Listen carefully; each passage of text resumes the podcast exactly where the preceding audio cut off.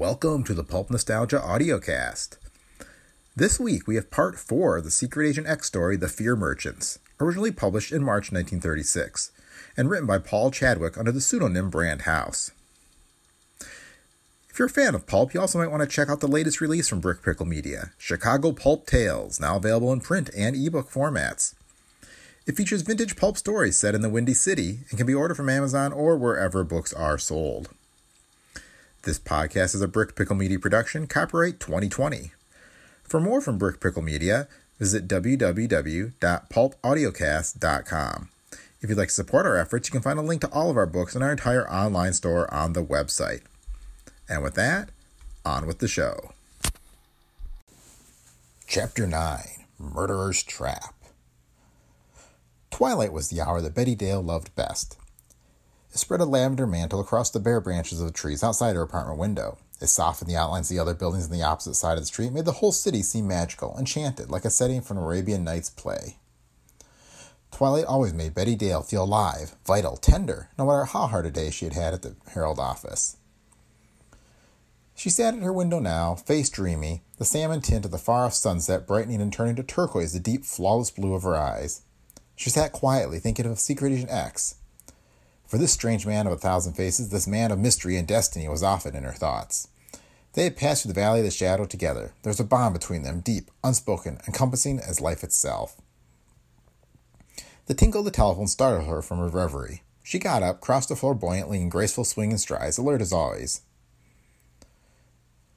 Besides being a lovely, high spirited girl, Betty Dale had built up a reputation for herself as a reporter. There were many gentlemen of the press who envied her for her ability at piecing together a story from the most slender leads. A woman's voice sounded in the receiver that Betty held to her ear. I want Miss Dale of the Herald. This is Miss Dale speaking. Oh. Listen, dearie, you don't know me and I've never seen you. They say you're a fast worker. If so, I've got a hot tip for you. What about? About the mugs that have been setting those fires. You know, incendiaries, they call them. All right, I'm listening. I can't talk good here, dearie. Get me? There may be some guys listening. I'm not taking any chances. This is dynamite. TNT, dearie. Then why do you want me to tell about it? Did you ever hear of a guy throwing a girl down? I got a chip on my shoulder, dearie. I got a chip as big as a log of wood. I'm a nice, quiet girl, but when a mug gets tough, I get tough too. I'm going to spill something that will tear this town wide open. When I get through, there's going to be a certain mug who'll wish he'd been nicer to a sweetie. Now, I guess you get me? Yes, said Betty breathlessly. Yes, I think I do. She was trembling with excitement. Half the tips that put crooks behind bars and sent them to the chair came from disgruntled moles. Underground women were poisoned when they weren't treated right. She learned that from long contact with the police, and if she could get a lineup on the arson ring that was terrorizing the city, it would constitute the biggest scoop of her life. Outside of that, the thought occurred that she'd be able to help the secret agent. If she got some valuable information, she would turn it over to him first. I'd like to hear what you have to say. Where can we get together?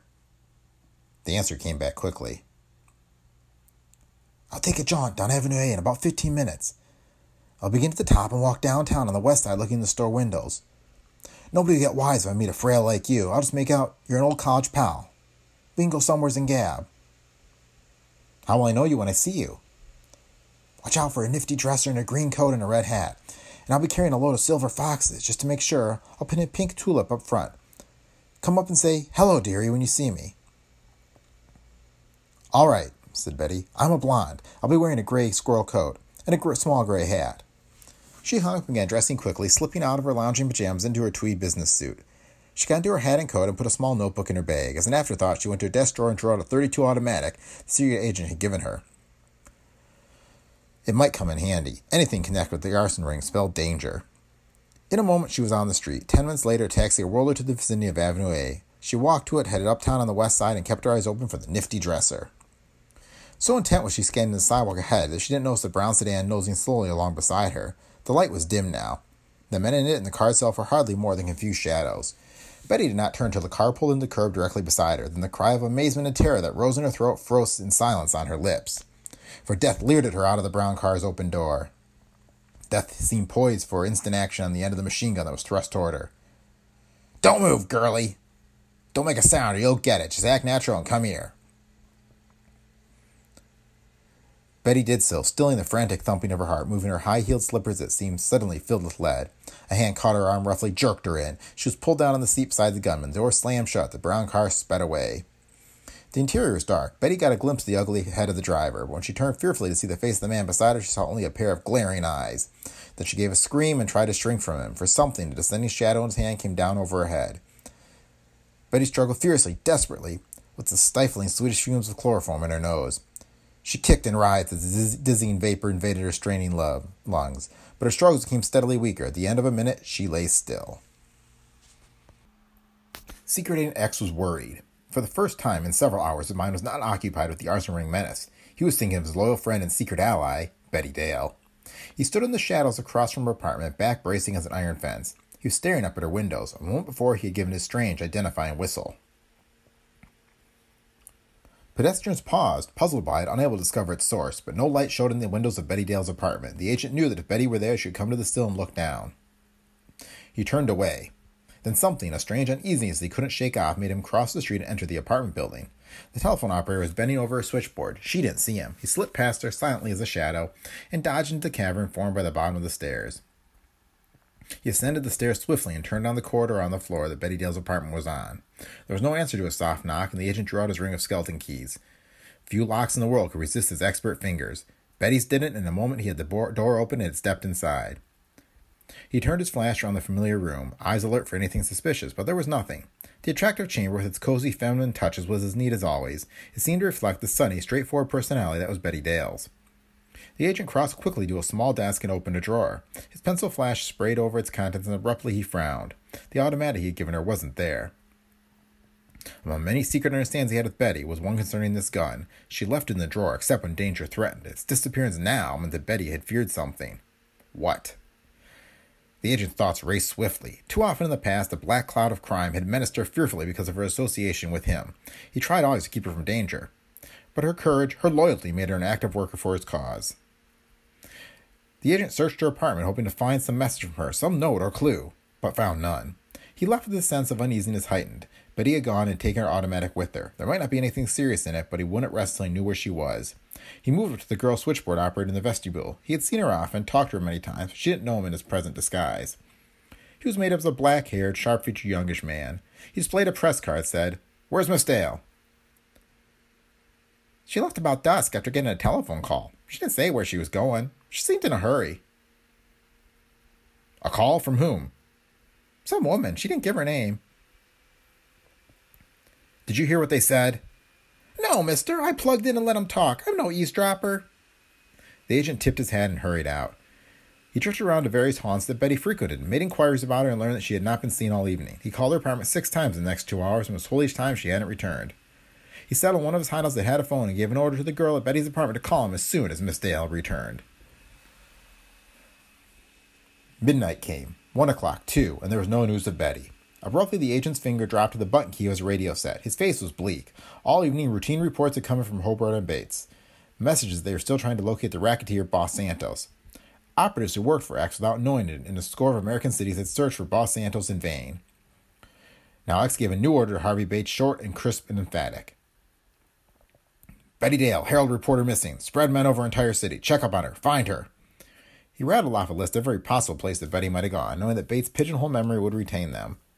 He started a vast undercover organization on the missing Betty's trail, but still the agent was unsatisfied, uneasy.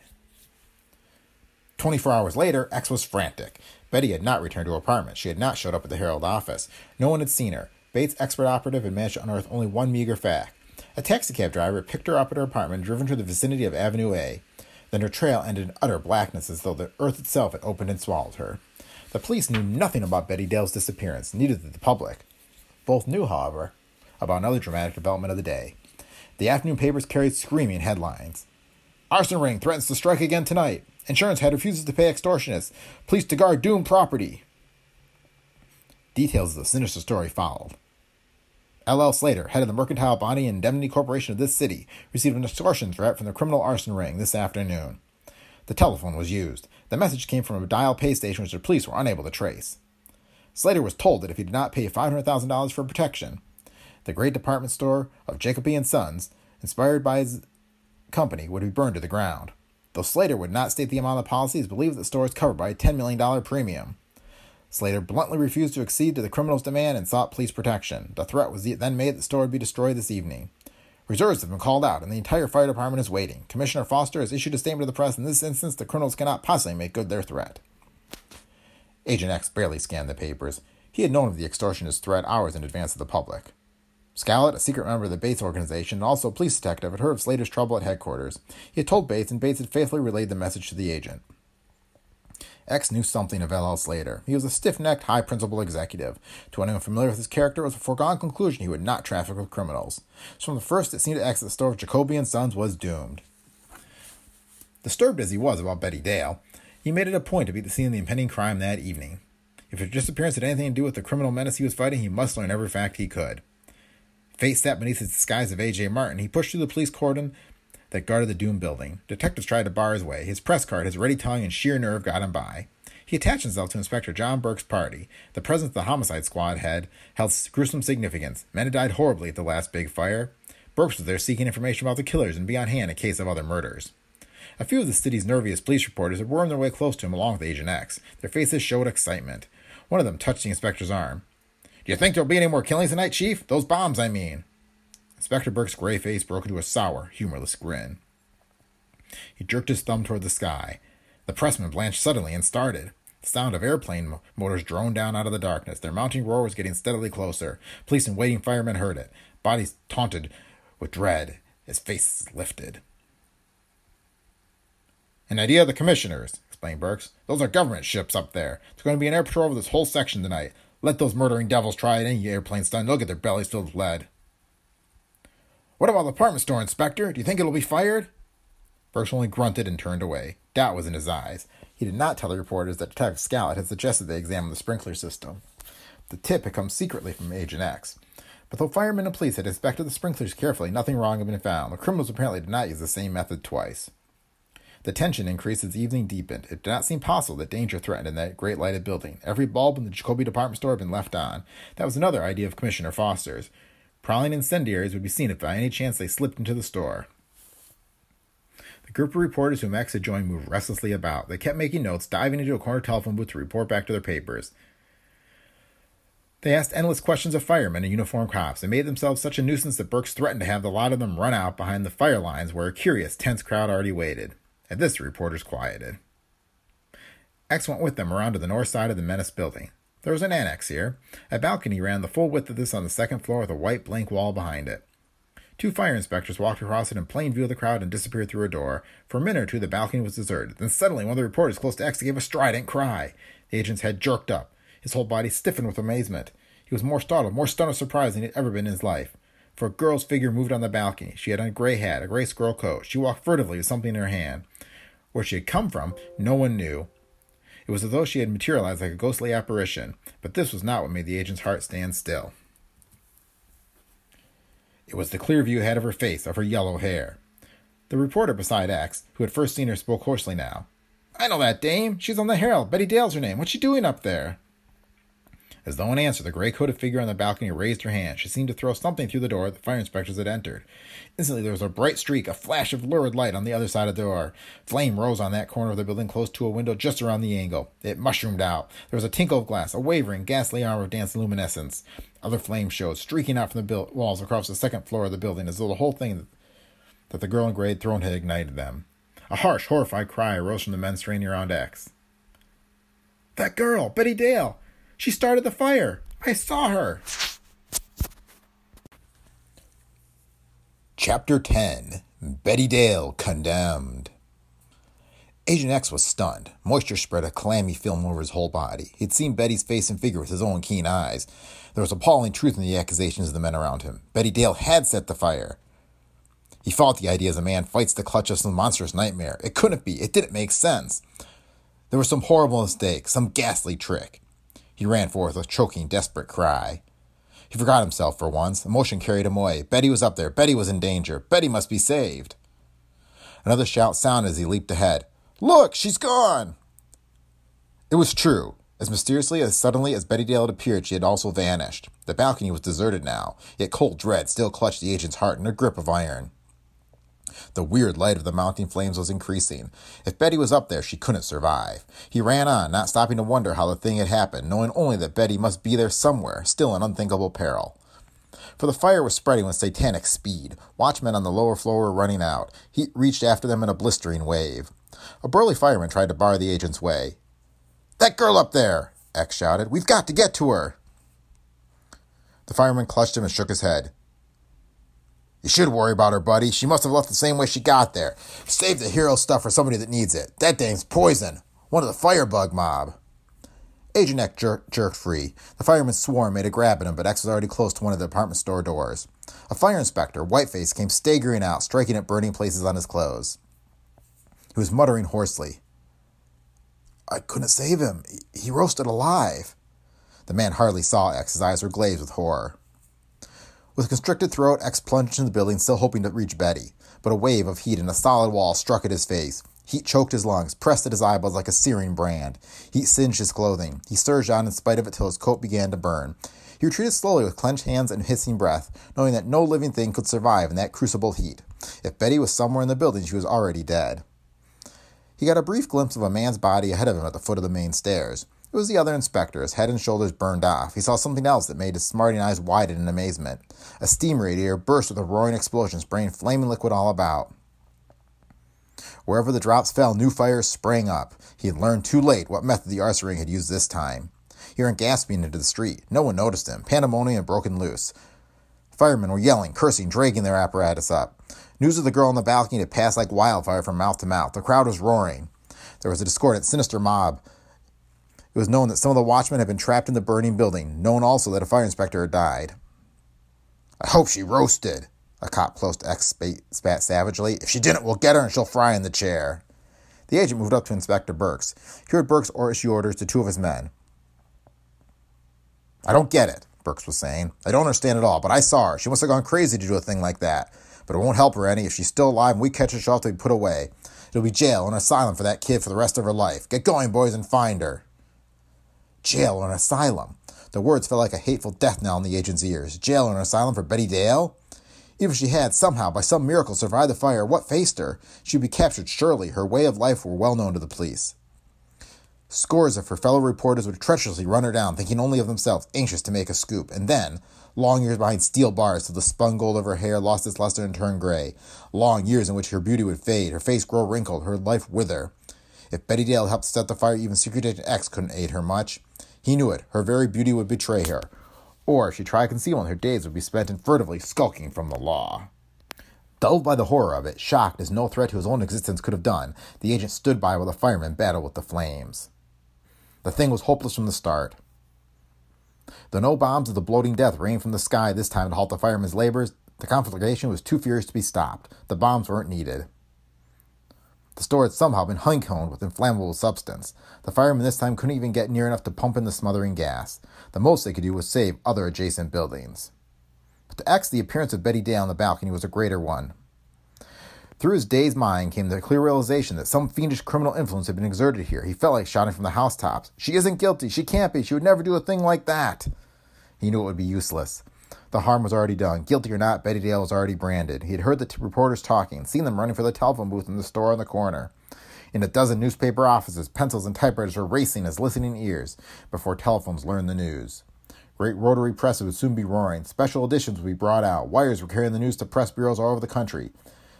Betty Dale, golden haired beauty, sets $10 million fire. And down in police headquarters, teletype machines were clinking. Excited men were bawling commands over wires and through the ether. Here was a commercial lead at last. Girl reporter in with arson ring. The agent left the scene of the fire as melted, twisted steel collapsed with a crash. The whole great building was sagging inward, falling like a dry barn made of wood. He pushed through the crowds of staring, glassy eyed people. His mind was still battling with the appearance of Betty. He was building up a theory. Of all people in the city, Betty Dale would be the last to throw in her lot with criminals. Others might not sense that, but he did, and sensing it, he realized her presence at the fire could only mean one thing the murderous members of the arson ring were striking a blow at him. They had ferreted out the fact that Betty Dale was closer to him than anyone in the world, who being punished for his interference. Punished? Or was there something deeper? Bleak eyed, cold, and hot by turns with dread and fury, the secret agent moved toward a spot where he could switch in his radio. If the criminals had murdered Betty, they had brought upon their heads the vengeance of one of the most relentless manhunters in the world. Agent X would track them to the ends of the earth if need be, learn who they were if it took a lifetime, fight them as long as there was a breath in his body. He paused in a shadowed doorway, tapped Harvey Bates' signal. The insect like answer came back quickly. No more leads yet on Betty Dale. Operatives contacting every acquaintance she has in the city. House to house canvass being made on Avenue A. Hope for more favorable report later. Scowling, the agent sent back a swift rejoinder. Betty Dale, seen at burning department store of Jac- Jacoby, appears to have started fire. Disappeared, may have perished. Recall any men still working on Santos' lead and rush them with others to the vicinity of fire. Coleman Tire District. Hunt for Betty Dale takes precedence over all their missions. The agent changed the wavelength of his radio and tapped a like message to Jim Hobart. He was disappointed in the negative results of his two crime fighting organizations. Yet he doubted they were at fault. Theirs was a routine task. Their failure to learn anything of the whereabouts of Boss Santos or Betty Dale was more proof of the criminal's uncanny cunning. He suddenly turned and strode away from the doorway. He hailed a cab and had himself driven to one of the worst sections of the city.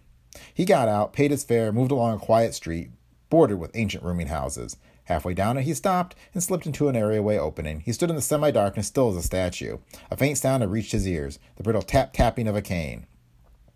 He waited as a shabby, frail looking figure came along the block. The figure was a man, a beggar, with a tray of chewing gum tied around his middle. He had been on his evening rounds of lighted corners and subway exits. Though his face was pale, wrinkled, there was a strangely peaceful expression on it. A pair of dark glasses covered his eyes, and he looked neither to right nor left. The man was blind, forever denied a glimpse of daylight. But the calmness, the composure of his features indicated that he enjoyed some sort of inner vision. He drew abreast of the agent, seemed about to pass by, then stopped. The cane was held rigid before him. He raised his head slightly, stood as though listening. Suddenly he spoke.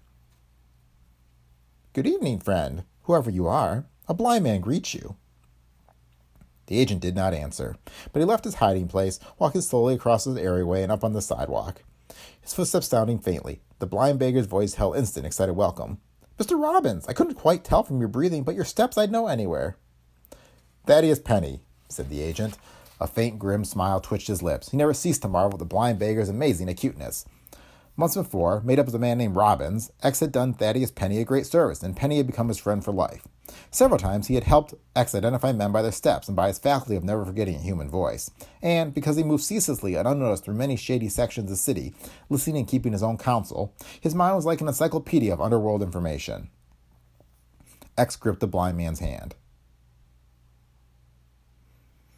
You tried to fool an old friend, said Penny, smiling, but friendship is such a blessed thing that sight is not needed to see it. X was used to Penny's quaint way of talking, the blind man often spoke in parables. But the smile suddenly left Penny's face and his voice grew serious. You are in trouble, friend. Your hand is cold. I can even feel you trembling. What is it? What is wrong? I'm worried about another friend. It's a long story. I won't go into the details, but someone, this friend, is in deadly danger. And you don't know where she is. She? Yes. Men of good heart use one voice when speaking of men, another when speaking of women. This friend is a woman. Perhaps a girl. Right, said the agent, a girl. But what I want of you is information that may help me to find her. And that information concerns a man. Have you ever heard of Boss Santos? Surely. The fame of the wicked spreads more rapidly than that of the virtuous. But this man you speak of, Boss Santos, has disappeared. Police are searching the city for him at this moment. I know it. But you have ways of picking up information the police have not. Don't put yourself in any danger, but go to some of the places where Santos was known and listen to what you hear. I'll meet you again later. The agent dropped a dollar bill in the blind beggar's tray, but Penny heard the soft fall of the bill and shook his head violently. Friendship never asks reward, and because my wants are few, I live in luxury. Keep it then, said the agent, and give it to some of the poor people you know. He pressed the blind beggar's hand and strode quickly away. Leaving Penny, X drove in a cab to one of the city's branch post offices. He looked through the glass of box number 2020, saw that it was empty, and scowled. This was one of several boxes he rented under various names. Betty Dale knew the numbers of all of them. He had a wild hope there might be some message from her. Grimly he went the rounds. At the last box, hired under the name of Gregory Marsden, he saw a white piece of paper and his heart gave a leap. He opened the box, grasped the paper, a small envelope, and suddenly went cold. It was typed, but not in the blue ink that Betty Dale had always agreed to use. This meant she had not done it herself. It gave rise to dreaded, sinister possibilities. The agent's fingers were tense as talons as he opened it. There was a short, unsigned note inside. Marsden, if you receive this in time, go to the drugstore at the corner of Stillwell Avenue and 23rd Street. Be there at 11 sharp. A phone will ring in one of the booths. There will be a call for Marsden. Answer it. The agent looked at his watch. It was 15 minutes of 11 now. This note had come in a late time, timed as though he were meant to receive it just after the fire. He had visited the box a dozen times through the day, and there had been nothing. With dread still clutching his heart in a grip of ice, the agent dashed outside and hailed a taxi. He pressed a handful of bills into the driver's hand. Stillwell Avenue and 23rd Street, as quick as you can. Step on it. Don't mind the lights. The driver took long chances rushing across town. Once a policeman shrilled at him, but the cabbie didn't stop. He drove at the designated corner with a squeal of tires. He stared wonderingly after the agent's retreating figure. The agent plunged into the drugstore just as eleven struck. A telephone in a booth was ringing. A dapper clerk came up behind the counter and lifted the receiver. He appeared in a moment, glanced around the store. Is there a Mr. Marsden here? The agent nodded, slid by the drugstore clerk, and into the booth. He closed the door tightly, pressed the receiver to his ear, and was conscious of the trip hammer beating of his heart. A voice came over the wire, solemn, sinister. Have I the pleasure of addressing Secret Agent X? The agent answered with a studied effort at calmness. Gregory Marsden speaking. Who is this? Good evening, Marsden. That question I can't answer. Is there any other you would like to ask? The agent caught the gloating, taunting quality in the words. Cords in his neck swelled out. His fingers clenched the receiver till the knuckles whitened. Still, his voice was calm. Have you one to suggest? There's a girl, I believe, a certain Herald reporter, Miss Betty Dale. She took part in a rather sensational crime tonight. The police are searching for her now. It is barely possible that news of her would interest you. X could not smother the gas that rose to his lips. It brought a chuckle. Unsuppressed fury caught at the agent's speech for a moment. If you've killed her, if I have, what then? What could you do about it? It happens, though, that I haven't. She's very much alive. There was a second's silence while relief flooded the agent's heart. He felt weak, almost dizzy, proof of the strain he had been under. The taunting voice went on. So far as her future goes, she might as well be dead. Life holds nothing for her except disgrace, prison, a psychopathic ward. Society is not kindly to those who commit arson and murder, even if they happen to be beautiful young girls. She isn't guilty. Do you think I don't know it? Oh, your faith in Miss Dale is touching. You say she isn't guilty, and let us suppose for argument's sake that she isn't. That doesn't change things for her. She was seen by police and reporters. Detectives are hunting for her now. Her guilt is being blazed across the country. If she were caught, no matter what fantastic alibi she gave, no jury would clear her. The public is keyed up and wants the victim. A wolf in sheep's clothing, an attractive young woman, would serve as well as any. You are enough of a psychologist to realize that. The secret agent inwardly agreed. This sinister, unknown criminal was framing his own thoughts, hurling them in his teeth. Betty Dale might as well be guilty. She was doomed already. The hungry voice of public opinion had condemned her. Why are you telling me this? asked the agent. Because you're one of the few people in the world who can save her, clear her, because I'm willing to bargain with you. I ask, certain services you can render in return for Miss Dale's freedom and good name. X was silent, and the voice at the other end of the wire asked coldly, Do you agree? The words came in a tortured whisper from X's lips. I agree. Right, I thought so. You're not a fool. Go once to the empty house at number 42 Stillwell Avenue. You'll find the basement door open. Walk to the kitchen to the large empty closet in the rear. Close the door behind you and press the electric button under the shelf in the center of the wall. And that is the end of chapter 10. Thanks for listening today. And just a reminder that if you like the show, please leave feedback on Apple Podcasts or wherever you listen. This has been a Brick Pickle Media production, and we'll be back with a new episode next week.